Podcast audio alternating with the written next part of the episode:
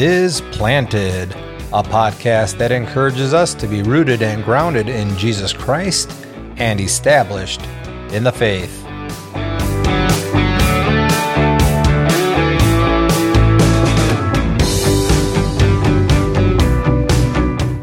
Welcome to our third discussion on spiritual formation. We hope you'll be edified by the conversation and also the spin off topics along the way.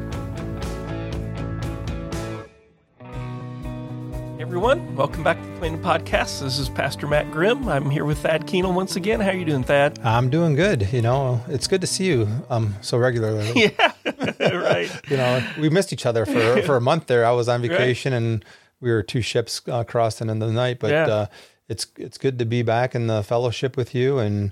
Uh, this is always a, a good recharge uh, for me. Yeah, know, to, yeah. I often say, you know, this is um, one of those things that just does recharge my batteries. I love doing the podcast, and I, I, know you've been tracking a little bit our downloads, and you see that we are you have, you have a bit of a following. It's been a good good thing, yeah. It is good because we're on a couple different sites, but the total number of downloads grows and it continues to expand. And uh, I haven't checked our global presence. I think we have a couple people from around the world, but you know that's just how some of the stuff yeah. gets lost in the wind or right. gets recommended to people or they stumble upon it. But yeah.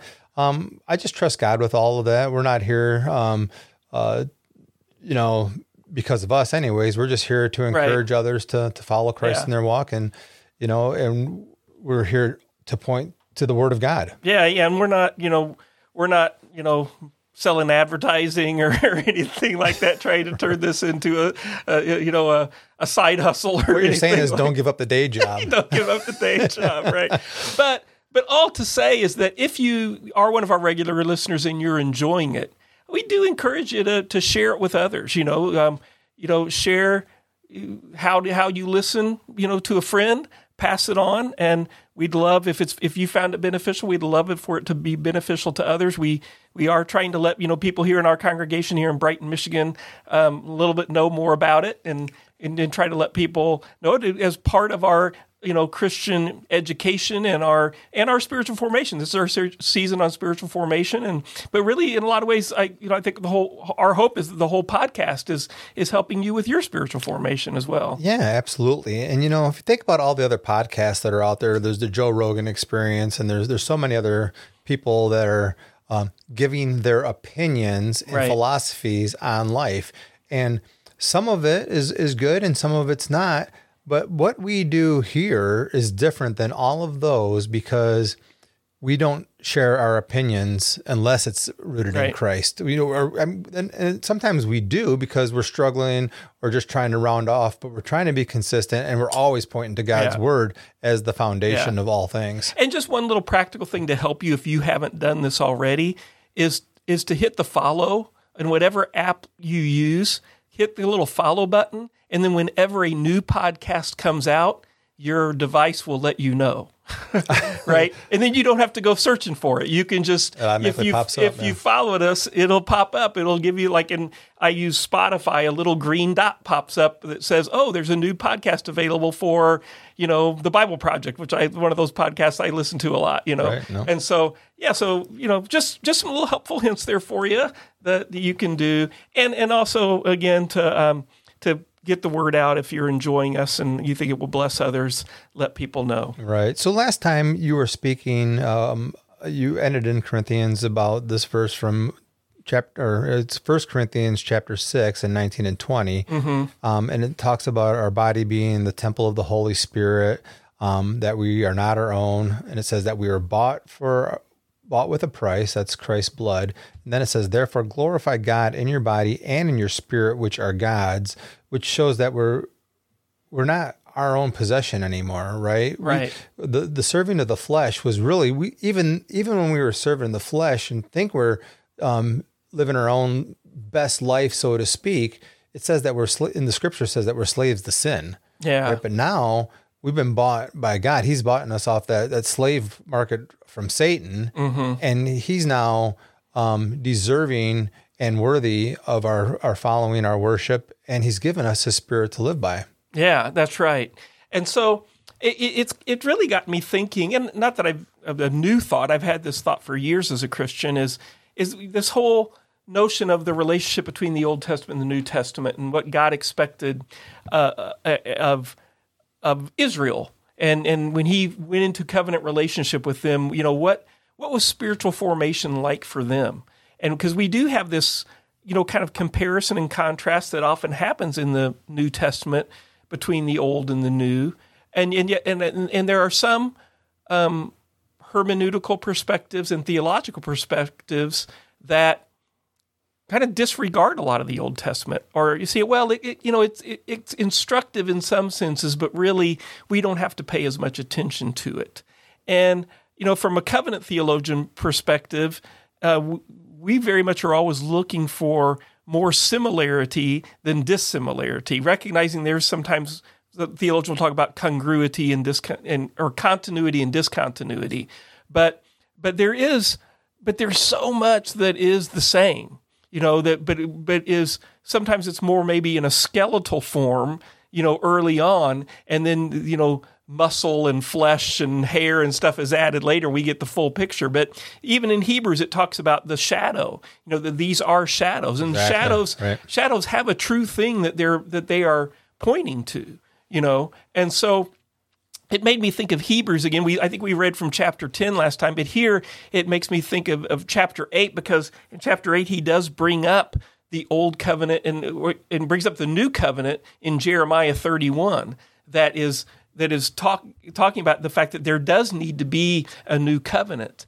Uh, so in, in Hebrews 8, and he's ta- in this, he's talking about Jesus now being introduced as the mediator of the new covenant. He is the one who's who is entered into the sanctuary, the true tabernacle, um, the one set up by the Lord, not by man, uh, because the man's is a copy of the one that's in heaven. Um, and so, but he's the high priest who's able to be there. And now, not only is he serving as a priest, but he's also serving as a mediator of a new covenant. Well, maybe you take one second and just define mediator in case there's somebody out there. Um, I mean, it, it, it, it maintains the same definition as it does today in legal terms, right? Sometimes we go to a mediator. Yeah, there go between. between part, yeah, a go between between two parties. One and a mediator is often working to achieve reconciliation, right? Yeah, right? You know. So, and, how, so how was the high priest a mediator um, for the Old Testament believers? Well, what he's what he's doing is he's in in essence mediating the grace that God is giving. That he is he's the one who in, in the Old Testament, he's the one performing the rites and the rituals that are that are allowing God's presence to stay with the people.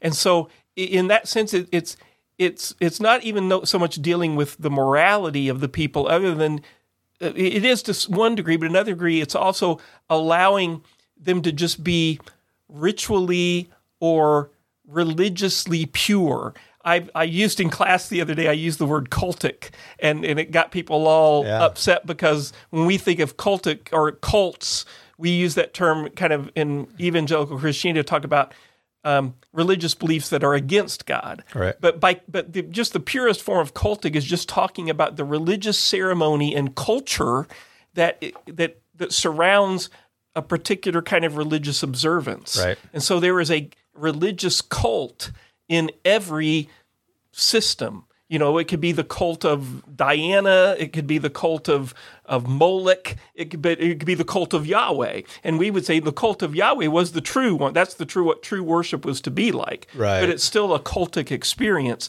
And what the priest is serving it within that cultic experience is he's do, performing the rituals that that basically appease God to enable him to, to dwell with his people. Sure. Right. right and okay. so and so we talked about that last time as, as Christ has achieved all that, and so now God dwells within us because He has perf- He has performed everything perfectly and willingly, you know, for us. But in the Old Testament, there were priests. There wasn't just a priest. There was the high priest, but there was also a whole tribe of priests who were doing all kinds of things all the time in the in the tabernacle. That was basically pointing people to the fact that they live in a fallen world and they themselves are fallen, fallen people. And so there needs to be um, sacrifices and rituals and washings and, and all these things that are pointing ultimately to what Christ does for us, but it's just a reminder to the people that it's only by God's grace that He is there with them. Right. Right. So it's confusing for some, maybe that um, we'll say that God's the same today, yesterday, and forever. Right. And so when we look back with them, we say, yeah, but he's the Old Testament. God sure seems to be doing things a lot different than he does for the New Testament people, right? Yeah. But, um, can we say that, um, according to what the, the, Bible says, like in the Psalm, that the, the law of the Lord is perfect. So there's yeah. nothing wrong with the law. Um, the ceremonies that they performed were good because they were given of God to do. But what we're saying now is that the reason that that has come to a close is because of what Christ has accomplished. Right. right? And that's what this is speaking of here, right? He he's the high priest. He's our mediator and it's a once for all deal. Yes, it is. And so um but what and so the, the author of Hebrews in, in chapter 8 is is basically saying that this this new that the old covenant wasn't bad, but the new covenant is better. mm. So you can something can be good, but there can be something else that comes along that is better, you know. So if you think about, you know, the the original iPhone, you know, supposedly iPhone 12 or whatever is the current version is is supposed to be better. You know, right? It doesn't, it, and it wasn't necessarily so that the original one was bad. It's just the current one is better, right? And that's what we have. And with Jesus, it is it's not it is better, but it is also he's he's made it the full and final one. There, there's no there's no other version that has to come out. you know? That's a really good analogy with the iPhone too, because if you have an iPhone 12 or 14 or whatever you have right now, and we said, here's what we want you to do is go back to the iPhone one. Yeah. Here, here, take this with your single. It might have a camera that doesn't even have yeah. very many pixels on it, but there, take that. Yeah. And you're like, why would I do that? right. This is exactly what we're saying, right? This is this is what Christ has done, and this is a this is a new perfect perfected sacrifice, yeah. and he's yeah. the he's the perfect high priest. He's the perfect mediator. Yeah. And so with that, the old has become obsolete. Right. Okay. So so like you were saying earlier, the whole shadow thing's part of this chapter as well. Yeah. So so I, I bring all this up because what he does in, in Hebrews 8 is he goes on to to remind people of the old of of the prophecy about the new covenant that is to come. So he goes back to Jeremiah, chapter 31. Um, he says, in finding fault with, with them, he says, so even here, even we have an old covenant prophet who is, in, in some senses, finding fault with it not not saying it was bad or wrong or sinful, but it was in, recognized that it was in some ways insufficient. Right. Right. And so he says, Behold, days are coming, says the Lord, when I will complete a new covenant with the house of Israel and with the house of Judah, not like the covenant which I made with their fathers on the day I took them. Um, took hold of them by my hand to lead them out of the land of Egypt, because they did not continue in my covenant, and I disregarded them, says the Lord. For this is the covenant that I will decree of the house of the Lord after those days. I am putting my laws in their minds, and I will write them on their hearts. That's what we talked about last episode, right. what the Holy Spirit is doing. So I'll be their God and they'll be my people. Well, he had already said I'd be their God and their people, but now he's writing it on their minds and on their hearts. Um, and they will know they will not teach each one of his fellow citizen, each of brothers, saying, Know the Lord, because they'll all know me from the least and the greatest. Now we know that we still do that with one another, but what he's saying is that, that it's the it's it's the work of the Spirit in the heart that is, that is doing these things. So uh, so with this, we got to ask ourselves, what's going on with the old covenant? And and what did and, and even this what did spiritual formation look like? Or was it intended was there a different goal in the old testament than there is in the new testament? You know what what's going on? Why you know what's what's happening here? So when we say spiritual formation we're talking about um, the life of the individual mm-hmm. and that individual in the congreg- within the congregation. Yeah. So yeah. So our identity within in christ is always our personal transformation, but that but we're we're identified as a Christ follower, but that Christ follower comes as part of a body that we we talked about last time too. A part of a we're we are the temple of the Holy Spirit, but we are to collectively are the temple, you know, mm-hmm. together mm-hmm. as well. And and they're really in some sense where that was always kind of there, supposed to be there. I think in the old in the Old Testament with the Old Testament kingdom as well. Right. Right. Right. And so, but what I want to do is I want to I want to reflect back on a little on an earlier chapter of Jeremiah where it talks a little bit. And he's he's basically um, talking about evil in the land of of Judah. Uh, this would be in the southern kingdom here that that is that is going on, and he uh, he's talking about the the fact that they are you know they're stealing they're committing adultery they're swearing they're basically breaking you know, they're breaking the commandments uh, the ten commandments and they're making offerings to baal uh, uh, and they're just they're not living as god called them to do. Is this a particular chapter that you're yeah Jer- jeremiah 7 um, and so i'm, I'm kind of I'm, I'm now just kind of skimming over like starting in verse 8 it says Behold, you trust in deceptive words, you steal, you murder, you commit adultery, you swear falsely, you make offerings to Baal um, and the other gods. So you just, I mean, he's just showing the Ten Commandments, they're just breaking them, yeah. right, through this. Um, he says, in start verse 11, he says, Has this house, Okay, so here he's using the analogy of the nation, the people of God as a house, just right. like we use an analogy of a body or the temple, or this could be the God's house, the temple, right? Because he says, "This house which is called by my name," okay, um, become a den of robbers in your eyes. Now, oh gosh, doesn't Jesus quote this when he when he uh, um, turns the tables over in, right. the, in, the, temple, right? In the New Testament times, he says. Um, Behold, I myself have seen it, declares the Lord. Go now to my place that was in Shiloh, where I made where I made my name dwell at first. That's even references back to Abraham in the in the early before even um, the time of Moses that there were offerings and things being made there, right? Right. Um, and see what I did to what I did to it because the evil of my people Israel. And now, because you've done all these things, declares the Lord, and when I spoke to you persistently, you did not listen, and when I called you, you did not answer. Therefore, I will do to the house that is called by my name and in which you trust, and to the place I've given you to your fathers as it did in Shiloh. I will cast you out of my sight as I cast out all your kinsmen and the offspring of Ephraim. so here's God's judgment because they're not doing, you know, what they're to, to do, which is again why we see this need for a new covenant later that is coming because they're not fulfilling their obligations. Um, verse 16, as for you, do not pray for this people. This is he's talking now. He's telling Jeremiah, don't even pray for these people yeah, wow. that, that, I'm giving you judgment on, right? And don't intercede for them because because um, I'm not going to listen to you. so wow. pretty severe judgment. Do you not see what they're doing in the cities of Judah and the streets of Jerusalem? The children gather wood, the fathers kindle fire, and the women knead dough to make cakes um, for the Queen of Heaven, and they pour out drink offerings to other gods. He's just he's just talking about how angry he is at them. Um, Behold, my anger might be poured out on this place, upon man and beast, and upon field um, destruction is coming. And then he says, Thus says the Lord of hosts, the God of Israel, add your burnt offerings to your sacrifices and eat the flesh. For in the day that I brought them out of the land of Egypt, I did not speak to your fathers or command them concerning burnt offerings and sacrifices, but this command I gave them Obey my voice, and I will be your God, and you shall be my people. And walk in all the way that I command you, that it may be well with you okay, wait a minute. Wow, yeah.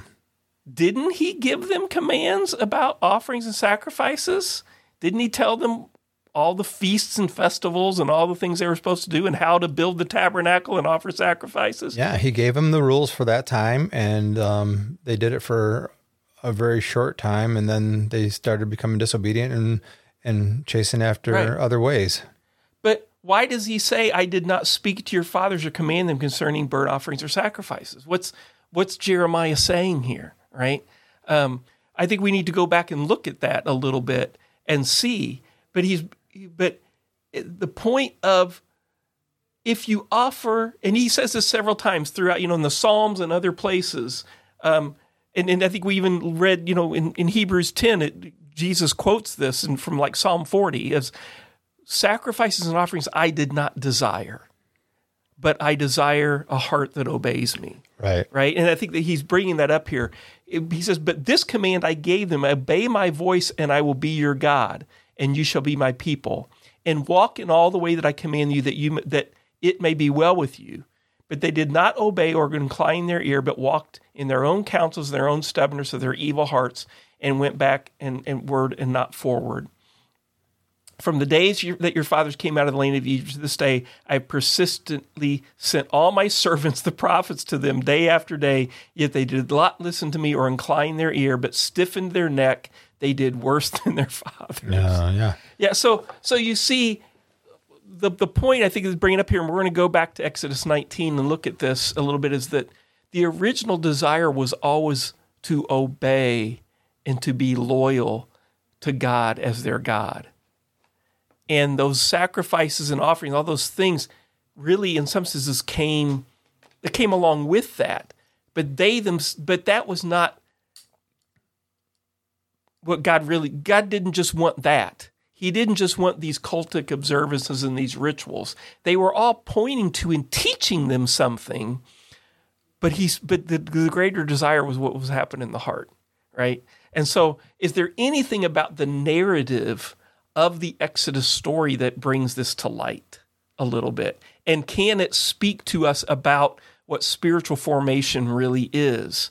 Um, I think there's I think there's a lesson there. So if we go to Exodus and just look a little bit at the the kind of the narrative scope a little bit. So um, I think when once we get to um, you know I'm going to skip all the way to Exodus 14. So we have the you know the story of Moses and the you know set my people you know, free and all the stuff, and they come out and all the plagues, and they come out, they cross the Red Sea, right? Um, and and the um, the the armies of Egypt are are swallowed up, and they're victorious. And then in, in so now we're now we're to Exodus 15. Okay, they're they're they're God redeems them, He saves them out of Egypt, all by the work of the Lord. You know, we, and we can say in this that the salvation of Israel was by grace. Sure. Right? And and they put their faith and trust in Yahweh and he delivers them. He's their deliverer. And and in Exodus 15, Moses gives praise. We have the song of Moses. They sing praise to the Lord. Um, who's there's no gods that compare to, to Yahweh. Yahweh is the God of gods. He is the true God. And so from there, he leads them out into the wilderness, and they they start griping at him, right? Uh, uh but but he supplies, um, he turns uh, bitter water into sweet water. They gripe some more he because they're hungry. He rains down manna from heaven. He gives them bread, and then there's thirsty still, and he gets water from the rock. And he's continually showing himself their deliverer, their God, who supplies their daily needs. Right, and then right. then they then they come to Rephidim, and they have to fight the Amalekites uh, so Amalek is there, and God delivers them from the hand of Amalek, and and and uh, they end with he, Moses building an altar. Um, the Lord is my banner, saying, "A hand upon the throne of the Lord. The Lord will have war with Amalek from generation to generation." But the, but God is their God is their victor. He he's the one who delivers them again. And then right after that, we have this interesting story of Jethro because what's happening with Moses at this point is he's he's he's the leader, he's the one who's leading them out, and you know you're leading out all these people, you know hundreds of thousands, millions. I you know mm-hmm. I'm forgetting exactly what the well it said six hundred thousand at one point. Yeah, so, yeah, so oh, that was the men. The yeah, yeah. So you're probably you're talking over a million, million. people mm-hmm. here, right? Um, they're not always going to get along. right? There's going to be some communal problems happening right. here in the camp. And everybody's coming to Moses to give the, the answer and the solution. And he's just worn out. And so, what is his father in law? Jethro comes, who's a Midian priest, who comes and says, um, Hey, uh, got, let me give you a little advice. And what that advice is time to delegate. yeah, time to delegate, right? um, but some interesting questions come up when I, when I hear this is like, okay, um, how is Moses making these judgments? On what basis is Moses telling people what's right and what's wrong? Um, and then if he's delegating it to elders, to other people over sections of people, how do they know how to, you know, give right or wrong answers. So what what would you say to that? How how how how are we supposed to know, you know, what's good and what's bad? I think um, for me, uh, where I would go is um, in regard to the Sabbath. You know, is given in the Ten Commandments. That's one place uh, where a, com- a, command is given to remember the Sabbath and keep it holy. Mm-hmm. And the interesting word in there is remember.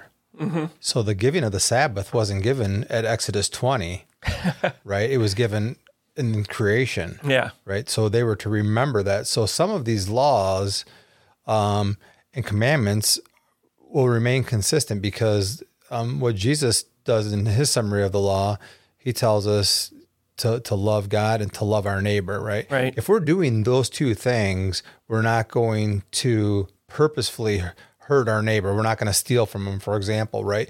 So the conscious mind that is, is part of the law that's written on on the heart of man, right? Because we were created in God's image, right? Um, wouldn't have to be uh, a brand new concept for these people, for example, right? Right. Yeah, and, and I think that that some of it, even here in Exodus 18, uh, it says. Um, when Jethro says, you know, you're not able to uh, do it alone, I'm in Exodus 18, um, starting verse 17. Moses' father in law said to him, What you are doing is not good. You and the people with you will certainly wear yourselves out, for the thing is too heavy for you. You're not able to do it alone. Now obey my voice. I will give you advice, and God be with you. You shall represent the people uh, before God and bring their cases to God, and you shall warn them about the statutes and the laws. Huh?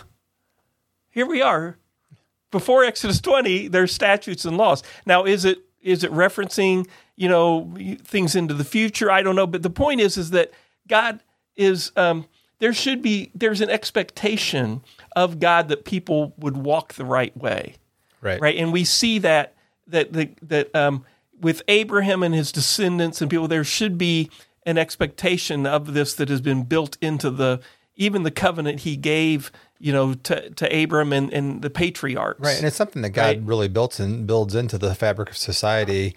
Um, if you go to any nation around the world that's been, uh, you know, the deepest part of Af- Africa, we always right. say, right? Somebody that's never heard of God or the true God or, or the Bible, right? What are some of their rules within their tribe?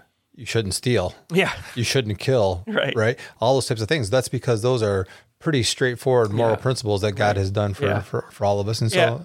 Yeah.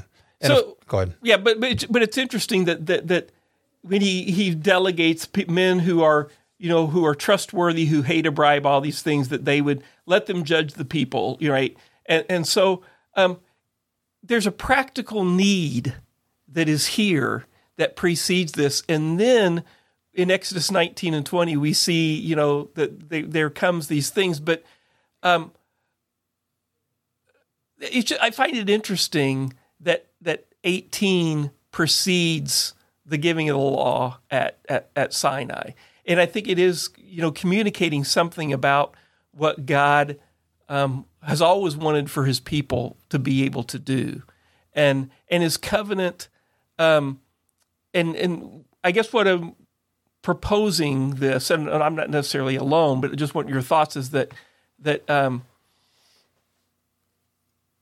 does this even help us see that what's being going to be given in Exodus 20 and following, and then also in Leviticus and Numbers and Deuteronomy and stuff, in some senses, is should we then see that this is more of a revealing God to us in a lot of ways, right, than just laws for men to follow?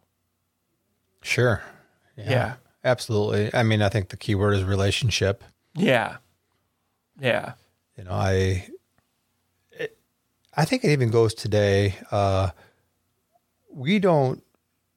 The very first thing we do when we come together is not sit down and write a bunch of rules. What we do is we play the game for a while, and then we establish the rules because things um, things go awry, right? You know, and so they need to be established and stuff. And, yeah. and it's probably not unlike this moral principle that was handed all the way down from Adam.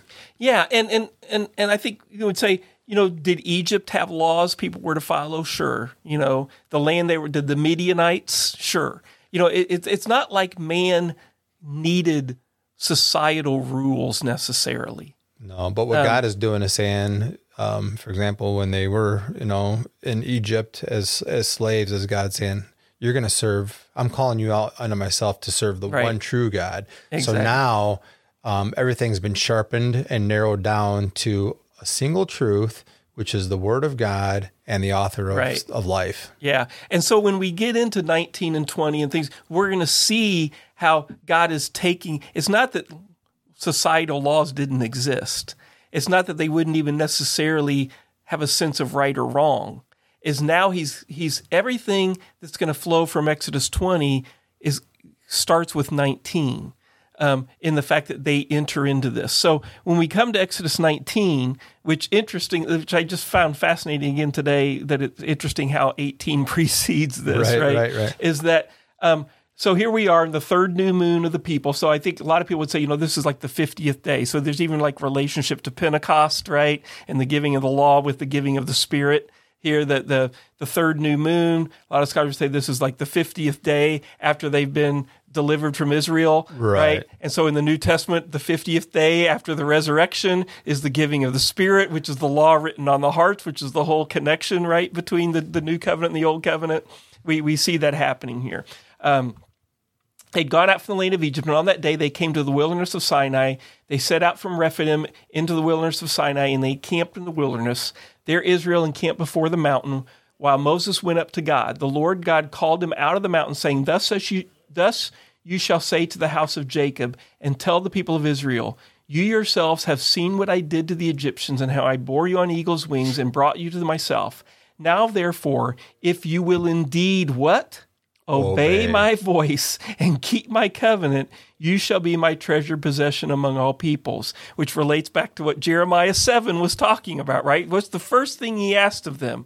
To obey. Mm-hmm. The covenant, the, the sacrifice, the offerings, that stuff came later, right? But 1st mm-hmm. he says, Come, obey my voice and keep my covenant. You shall be my treasured possession among all peoples, for all the earth is mine, and you shall be to me a kingdom of priests and a holy nation. These are the words that you shall speak to the people of Israel. That's kind of what we mentioned last time about being a kingdom of priests. Exactly, right? right? It starts right here, right? And that's the first desire and and it relates even back to the, the, the the promise given to Abraham, the covenant with Abraham to be a blessing to the nations. You're going to be a kingdom of priests, a holy nation. Why? Because the, all all the earth is mine. That this whole reclamation, this whole restoration project is starting here, but it's supposed to go into all the earth, right? Um, so, but but he's he's choosing this people to be the means by which he's he's going to do this, and so. Um, so then he Moses gathers all the elders of the people and he sets before them all these words that the Lord God has commanded to him. So it's interesting here that um, some of these words being chosen here, here's the words, because we're going to see that there's words and then there's also going to be regulations, stipulations, different things, and they, and they have little different connotations. But here, it, it is just the, these words, this message. It's the Hebrew word um, dabar um, which is a word, a matter, an affair, a thing that he's setting before them. Um, and it, it is that all the people answered and said, The Lord has spoken, all the Lord has spoken, we will do. Now it's interesting, there's going to be a whole bunch of other regulations or stipulations, or you could even translate it judgments that will follow. But first, they're committing the word. And it's interesting, too, that when we get to Exodus 20, I think the the 10 words or the 10 commandments, they're the words. And then after that, a different word is used, the word stipulations, which get into more like the, the different specific case laws okay. or even regulations mm-hmm. of how to work in the temple. But here, the words that are happening. So he says he's going to come in a thick cloud, and when the people hear uh, speak to you, may also, you know, he says, um, verse 9, and the Lord said to Moses, Behold, I'm coming to you in a thick cloud, that the people may hear when I speak with you and again, here in Hebrew comes with the connotation of obedience. When you hear, you're also having this willingness to, to obey. Um, and you may also and may also believe you forever. When I speak with you and may also believe you forever. Now, when you read that, what do you think? I'm missing your, your question. Okay. So, verse 9 yep. the Lord said to Moses, Behold, I am coming to you in a thick cloud, that the people may hear when I speak with you, and may also believe you forever. So, who's being asked to believe forever? The people. The people. Okay. Now, what's interesting is that they say, believe you. Who's the you here? Well, that'd be Moses. That'd be Moses. but so, but they're asking to believe the words that Moses is speaking on behalf of God. Right. He is here in this case being the mediator. He's which relates to our previous episode. We talked about what the you know. So Moses here is asking as mediator. He's not necessarily mediating the the covenant presence, which a priest would do in the tabernacle, but he's mediating the word of God to the people here. Right. Right and, and so in this case, acting as a prophet. Yeah, he, he's acting as a prophet there, right? And so um, he's then go to the people, consecrate them today and tomorrow, and let them wash their garments. So this, now we're getting into some of the purification rituals and so forth, and bring them before Mount Sinai. Um, and so they do that.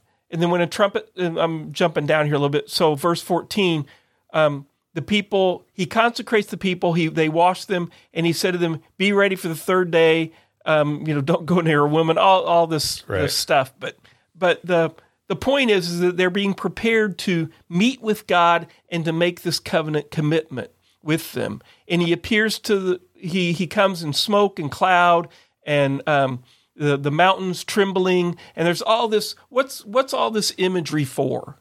Well, these are all signs that the Almighty God is is in their presence. Right. You know, and so there's these this visible indications that the, the Lord Almighty is there with them. Um, and and Moses then goes up, uh, and and so uh, and then there's this whole interesting dynamic of the the people were the people actually called to come up or were they not called to come up? Because then it says the people can't come up, only Moses can come up. it's, it's a very interesting thing right. um, that, that's happening here. But the point is, is that before Moses goes up, there's a commitment of the people and, and this asking of the people to commit to Yahweh. And to and, and with that commitment is this pledge of obedience that is there. Um, and which is really, and we and we when we're talking about a pledge to obedience, that's yes, but it's also oh, it's really a pledge to the covenant relationship. Yes, right. So it's a so this this covenant relationship that is a greater like usually we think about the covenant in terms of like a greater king and a lesser king the the suzerain and the vassal mm-hmm. you know and so forth but here, there's also this, we're entering into this spiritual relationship that is there. I mean, but God has just demonstrated himself as the deliverer. And that's why I wanted to even go back to, you know, 15 and everything that's happened of bringing them out of the wilderness and into this place and all the provision he's doing. Is there any doubt at this point who the greater part of the, the greater one of the covenant is? Yeah, no. No right? And so they know that they're coming as the one who's pledging allegiance to the great, you know, king, but but but not just a king, God, um, mm-hmm. who is there. And so when we get to the all this is setting up the Ten Commandments. And so when when they when they receive the Ten Commandments, the words of God, God spoke all these words, saying, and in, in 1 verse 20 it's that same word debar again okay? And so they're they're saying we're going to obey your words. And now he speaks the words. And the words are the 10 commandments mm-hmm. okay? Why? I'm going to jump back and say now how it does god in his mind here in giving these words in the context of covenant relationship in a in a to a people who he wants to become a kingdom of priests and a holy nation. What does this have to do? Does God have spiritual formation in mind for this people that he's made for himself? absolutely. I, yeah, I think he absolutely does. Um, do you want me to continue? Yeah, yeah. So let's let's start trying to connect the dots here. Um, do you think God believes at this point that they're going to be able to perfectly keep all these commandments? No, he knows that it's going to be quite the contrary, Yeah. right? Yeah, but so why give them? There's a couple of things that's coming to mind. The very first thing is the holiness of God. You know, as as God being creator uh, is in his character perfectly holy, right? There's there's no evil part of him, and he's perfect love. He's perfect justice. Um, but for some reason, and this is to his, you know, to the glory of his, you know, the praise of his glorious grace is what it is. He's he's chosen to come into relationship with his creation. Yeah, And um, it actually goes all the way back to before the creation within the Godhead itself, where there's this promise from the Father to the Son about a about a particular people, right? And so, in keeping with His promise to the Son, um, here's the people, right? And are they perfect? No. Does He know that they're not going to be perfect? Yes. Um, and so, what's the solution for it? Well, it's that the Son of God's going to have to come and give His life for these people. That's the that's the whole gospel message, right?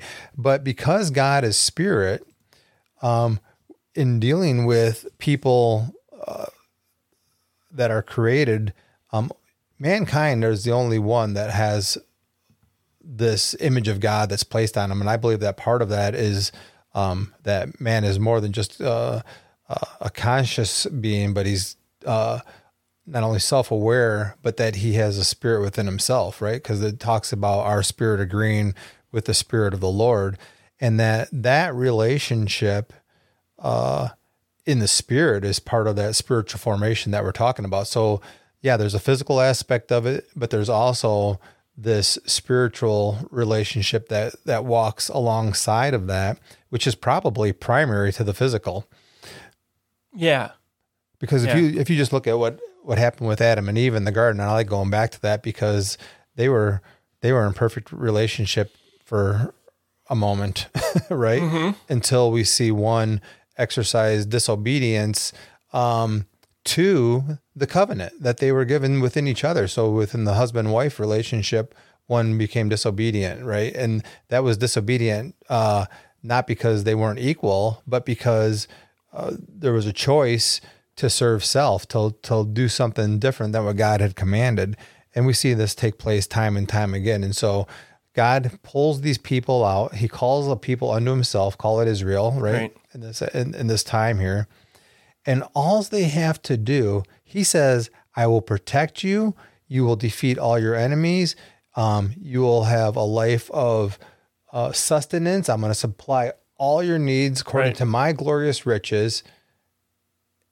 And you love me back. And through that love, you obey. And what do they do? They, they fail to do it because why? Because we're selfish creatures, Yeah. right? This is this is the problem. So to to come all the way around full circle, yeah, God's desiring this relationship, and He's now established a pattern uh, for what happens when that relationship gets broken. Right. Yeah, yeah.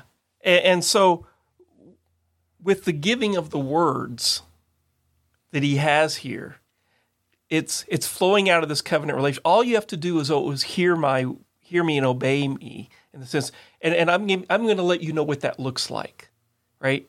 A- And and so he gives them these ten words, these ten sayings. This, which in some ways, if you look at this word, I'm just going to read from the Brown Drivers Briggs um, Hebrew dictionary. It says speech, discourse, saying, word as the sum of what is spoken. Okay, and so in some sense, you see it, we even see this. The words are kind of a summary in, in some sense. This is the thing, and and a lot of commentators would say the you could divide these into two tablets. One is to the love. What does it mean to love God, and what does it mean to love our neighbor? That when Jesus is asked in the New Testament, the greatest commandment, he says, "Love the Lord your God," and then he says, "And love your neighbors yourself." Right. Right. And and what's interesting in Deuteronomy. Um, five, we have the giving of the law again, right? And, then in Deuteronomy 6, you have the Shema, which is love the Lord your God with all your heart, soul, mind, and strength, which is, uh, he, and it, before it says, Hear, O Israel, the Lord your God, the Lord is one. Hear, and with that, hear again is, is obey and show that allegiance. And so, um, so here we have these, this, you know, in some senses, all the law is, is, you know, summarized in the Ten Commandments. And then what we have after the Ten Commandments, when we jump down to, to 21, uh, chapter 20 was it said, now these are the rules or the regulations. Um, what do you have the King James version, New King James there? Yeah, that says judgments. The judgments. So it's another. So um, it's the it's the Hebrew word mishpat, which um, ha- can have a range of meaning, but it is. The, so let's just go with that. With that, uh, it can be decision, judgment. Um, we it, what we're really getting in here is the case laws, but so we have the words given, but now we have the rules or the the yeah. judgments. The other word that sometimes uses ordinances. Yeah, yeah, yeah. what's what's going on here is um, you have the words, kind of the, these are the the saying, the summary, and now what do those words look like in real life? How do we apply these in situations?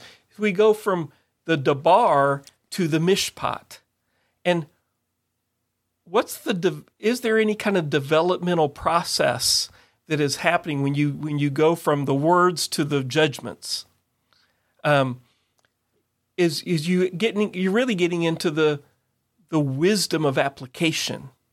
That the Yahweh their God is showing them what this is going to look like in certain situations. And so you have laws about slaves and how you relate to them, laws about restitution, laws about social justice, and all this. It's like, uh, you know, when Tanya and I first started dating, um, I could do no wrong in her eyes.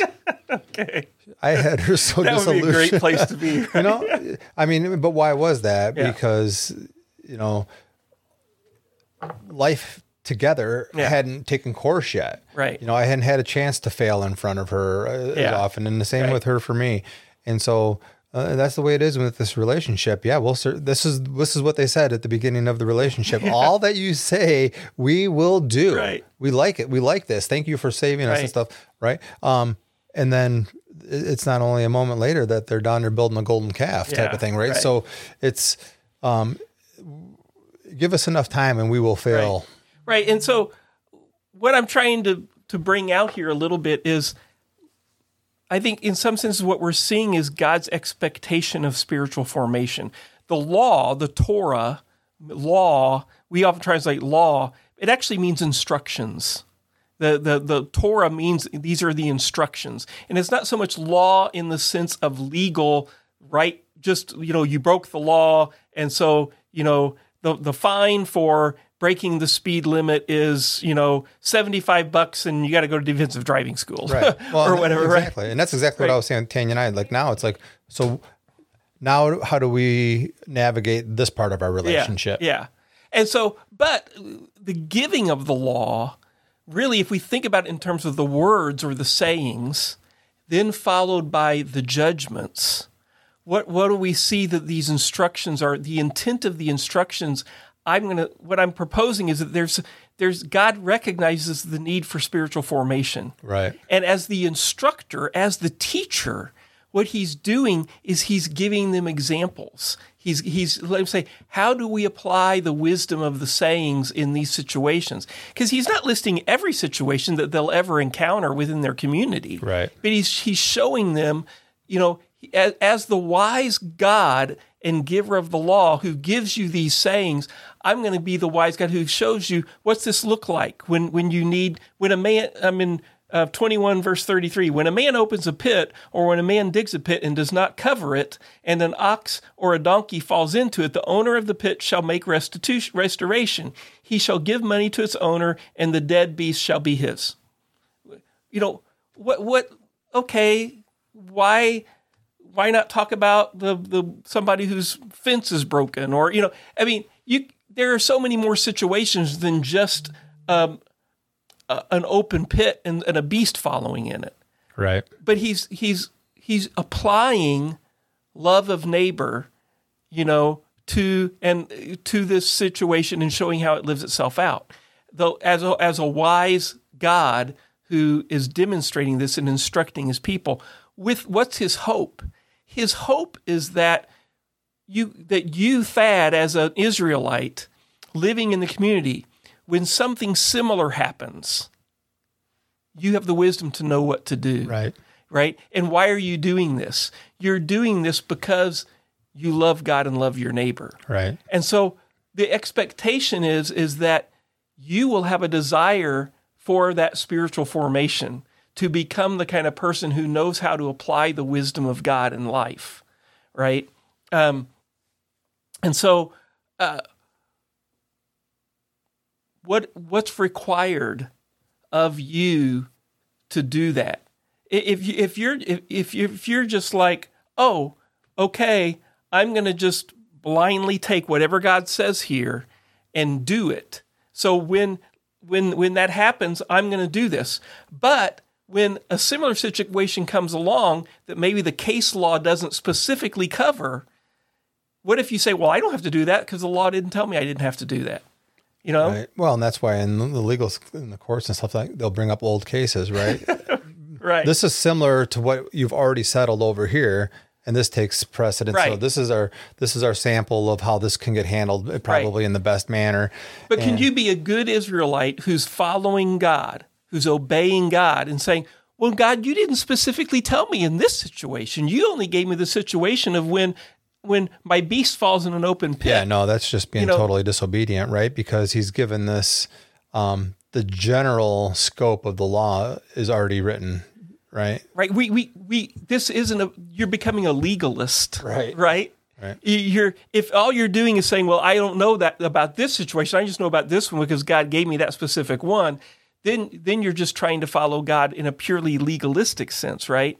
But if we if we if we try to follow the spirit of law, then we're starting. Oh, now we're trying to become a moral people, right? But if we're just relying on moralism, we can fall short too, because the ultimate goal was to be a people who reflect Yahweh. Right. Right. And, and, exactly. And so this is what we were talking about in the last episode when it says, um, sacrifices I desire not. Yeah. Right. Because, uh, you are to give a sacrifice, but if you just come there and say, "Well, I got to go do my my daily sacrifice and slit the throat, shed the blood, give it to the priest, and I'll I'll take care of that responsibility for the day," but you don't do it with with a heart that's in the relationship, right? Um, it fails, right? It, it's it's good for nothing, and so that's why God is looking upon the heart. Yeah, yeah, and that's again that's that's that's part of the community of of, of belief that we have, and that spiritual growth that we're um, we're starting to take the next step even deeper now. Right, and so if we do if we do take if we do to go to Deuteronomy, right, and when the when we have the giving of the Ten Commandments and the second giving of the law in Deuteronomy, we see that. Um, these the sayings are, are then followed up with um, talking about the assembly going up and they're um, they're shown the glory of God and all those things, and then the encouragement in Deuteronomy six is um, well, there's a warning at the end of Deuteronomy five. Where in, I'll start in verse twenty eight. He says, "And the Lord." And the Lord heard your words when you spoke it to me. They're agreeing to the covenant, right? It says, I've heard the words of this people when they have spoken to you. They are right in all that they've spoken. Oh, that they had had such a heart as this always to fear me and to keep all my commandments, that it may go well with them in the land, in their descendants forever. Go and say to them, Return to your tents. But you stand here by me, and I'll tell you the whole commandment and the statutes and the rules that you shall teach them, and that they may do them in the land that I'm giving them to possess. You shall be careful, therefore, to do as the Lord your God has commanded you. You shall not turn aside to the right or to the left. You shall walk in all the way of the Lord your God is commanding you, that you may live and that may go well with you, that you may live long in the land that you possess. Okay, so this is again this communal thing of everyone. And then he says in, in six, this is the commandment, the statutes, and the rules that the Lord has given you um, to teach you that you may do them in the land that you're going over to possess it you may fear your God, you and your son and your son's son. So, generational obedience, this desire that's here to keep all the commandments that I've given you all the days of your lives, and your days may be long, And here's the Shema, uh, starting in verse 3 Hear therefore, Israel, and be careful to do them, that you may go well with you in the land. Verse 4 is actually when it starts. Hear, O Israel, the Lord your God, the Lord is one. You shall love the Lord your God with all your heart, with all your soul, and with all your might. And these words that I command you today shall be on your heart, right? And you shall teach them diligently to your children. And you shall talk them as you sit in your house, as you walk by the way. It's all of life. All this should be a way of life, right? And you you frontlets they tie them as frontlets uh, as a sign in your hand as frontlets between your eyes and you write them on the doorposts of your house and on your gates and so forth and so in all of life everywhere you go everything you do this is is what you're to be about um, and the desire was that they would be on your hearts um, now there's three things there real quick yeah. i mean uh, of course the heart issue that you just mentioned but then what does it say to do with these these commands, but you you bind them as a sign on your hand and shall be a frontlet between your eyes. This is speaking to a couple of things. One, the, the sign on your hand is what what do you put your hand to? The things that you're going to do throughout the day, right? right? But the frontlet between your eyes, what's between your eyes? Well, that's your that's your thought process. That's what that's your mind, right? So your your heart mm-hmm. should be the source of what directs your thoughts and the intentions and then your right. your your obedience is what you what you put your hand to when you go throughout your day and right. it's it's all encompassing in everything that we do right, right? It and, is, and it's also what i see when i when i look at any other person i look at your face and i, I would see, if you had something bet, uh, right there between your eyes i would see it now me i see my hands more i don't see my face i see my hands mm-hmm. every day right but but but I see other people's eyes too, you know. So it's so it's exactly it is your mind, but it's also what it should be visible to others. So what's on my hand is visible to me. What's between your eyes is is visible to others, you know, more too. Right. So it's it, it's it's that witness. I think there's the you know that, that component of it as, as well. I think that's going on there. Right, and it, yeah. the, the, the symbolism works even in in the book of Revelation. Right, it yeah. talks about the mark of the beast. Where yeah. is it? It's on the hand, hand or, or, on the forehead. Right, and what what is that? Well, if you're going to serve right. the evil system, that's where that's where you're right. putting your that's where your heart right. is. Right. You know, in the heart, if you're for Christ, it says that you've been sealed exactly with the Spirit. There's the same exactly. symbolism. So when I when I flew uh, to Israel uh, to to go to the Holy Land. I happened to, to fly out at fly to New York City, and then from New York City we flew on out, and it just so happened that the flight from New York to Jerusalem was just filled with a bunch of Orthodox Jews, and they were they got up in the middle of the night at the proper hour, and I saw them huddled together in, in like a little open space around the bathrooms, and they had these leather straps around their hands, mm-hmm. and they had they had a leather box tied to the top of their head in between their eyes. And they were they were quoting, you know, this and saying other prayers. Sure. Um, and I'm like, okay, they're taking this literally and they're trying to actually bind them on this. But what's that doing to their heart? Right. You know, now, maybe it could be, but the point is, is that um, how do we, in our spiritual formation, even today, can we take the Word of God and just try to turn it into a legal thing without letting it work on our hearts? You can, right? I mean, what's the golden rule? you know, treat others as you'd want to be treated. I mean, if I go about that way, then right. I'm doing more good than bad. I'm on my way right. to heaven. Right. You know, well, wait a minute. No, you know, because you forgot, you forgot the whole heart issue. You forgot what right. the redemption is. You forgot about the one who's the great mediator that has made, yes. who has brought you to the throne room. If, and what's interesting later on in Deuteronomy, when you get into Deuteronomy 29 and 30, he talks about the need of the circumcised heart. Right. Right and and that they even talk about how they're they're these people are not going to obey me. They're not going to do my verse because their hearts aren't circumcised. Which brings us back to Jeremiah seven and then Jeremiah thirty one, which connects us back to exactly what you're saying in the New Testament, right? The expectation of that spiritual formation of of wanting to have the word of God in our hearts and then being able to apply it into real life in judgments, right? When certain situations arise, what am I going to do this? If I ever disconnect that wisdom that God wants to instruct me in, and the ability to apply it to a, a, a current day situation in my life, whatever I'm setting my hands to that day, mm-hmm. if I ever think I can do that without Christ, if everything I can do that without the Spirit who's uniting me to Christ and being empowered that we talked about last episode, right?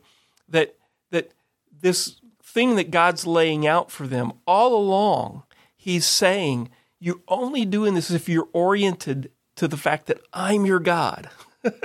and I'm the one that's going to enable you to do this. And what we see, in, and I think a clearer picture when that shadow becomes reality is that we see that, oh, all along, who was to be the mediator of the covenant? Well, God was. Who's the one that walked through the, the dead animals in, in Genesis 15 with Abraham? Right. Yeah, God. It was God, right? That all along his intent was to say, you know, that I'm your God and you're my people. You rely upon me. And we see the clearest picture of that is that Jesus accomplishes that for us.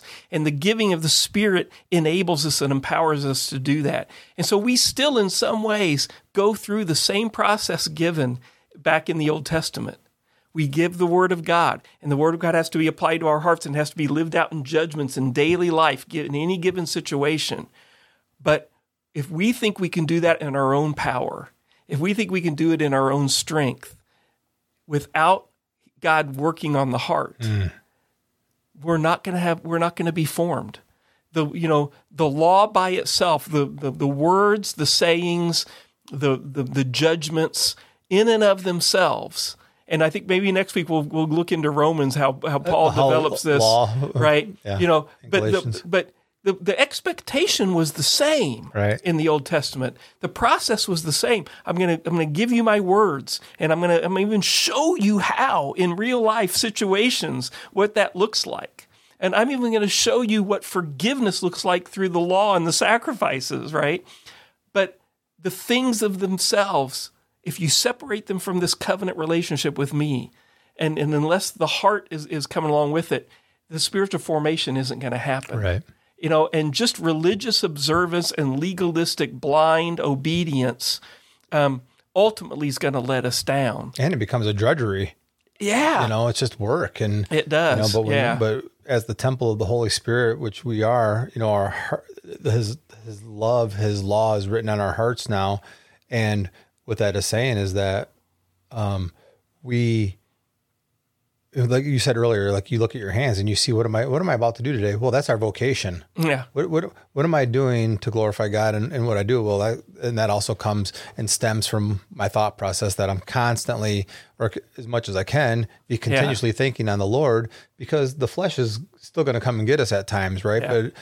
But um, and that's the other thing that we got to talk about is how do we live this oh, it's almost like a dualistic life of the flesh and the yeah, spirit. Yeah, we can't, right? And so just in the Old Testament, if you try to if you try to live Exodus 20 to 24 or you know all apart from remembering what God did in Egypt to bring you out of Egypt, which what Deuteronomy 5 at the end of it is saying, right? In into Deuteronomy 6, remember if we can it always comes from that posture of a recipient of God's grace. Yeah that it's only God the Savior, right? Who's, if I remember, He's the one who gives me these words to follow.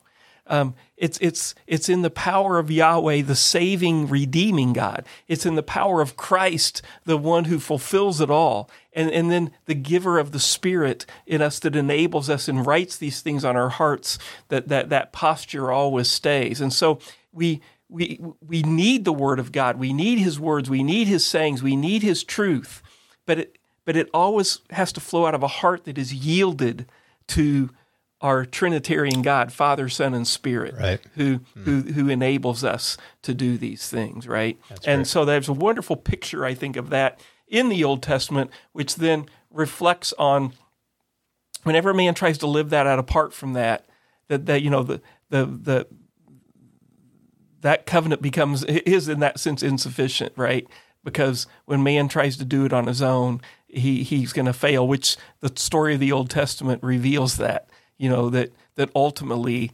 Um, there are exceptions to that, and there's always a remnant. God always keeps a remnant, and I think that remnant is, you know, the the Spirit was working in that remnant. But what we see uh, with Christ's fulfillment in the gift of the Spirit now, we have that clear picture, yeah. you know, of, of what we it is that we look to. So, absolutely. Um, yeah. Would you close us in prayer today? That'd be great. Lord, we we thank you for your word. It is your revelation to us of how you would have us follow you. It is your proposal to us to come and uh, be married unto you, that is to join the covenant relationship that you've called us to. We thank you that you have uh, opened our hearts to believe, that you empower us, that you enable us, that it is all your work, and all we can really do is respond in faith, which leads to obedience and that trust, Lord.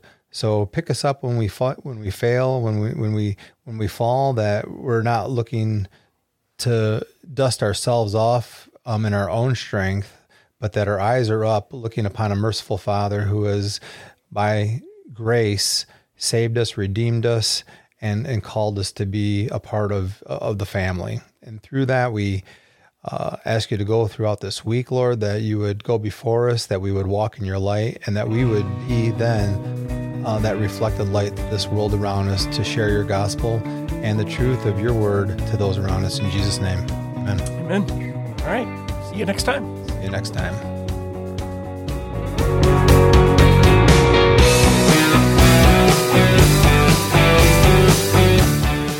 Next time, we will continue to explore our spiritual growth and the root of its power by the Holy Spirit.